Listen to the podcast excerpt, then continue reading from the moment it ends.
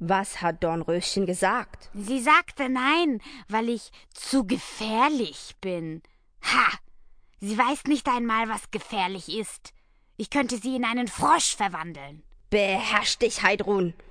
Komm jetzt, lass uns spazieren gehen. Oh, Babsi, in den alten Zeiten wurde auf Schönheit nicht so viel Wert gelegt. Das Leben war einfacher.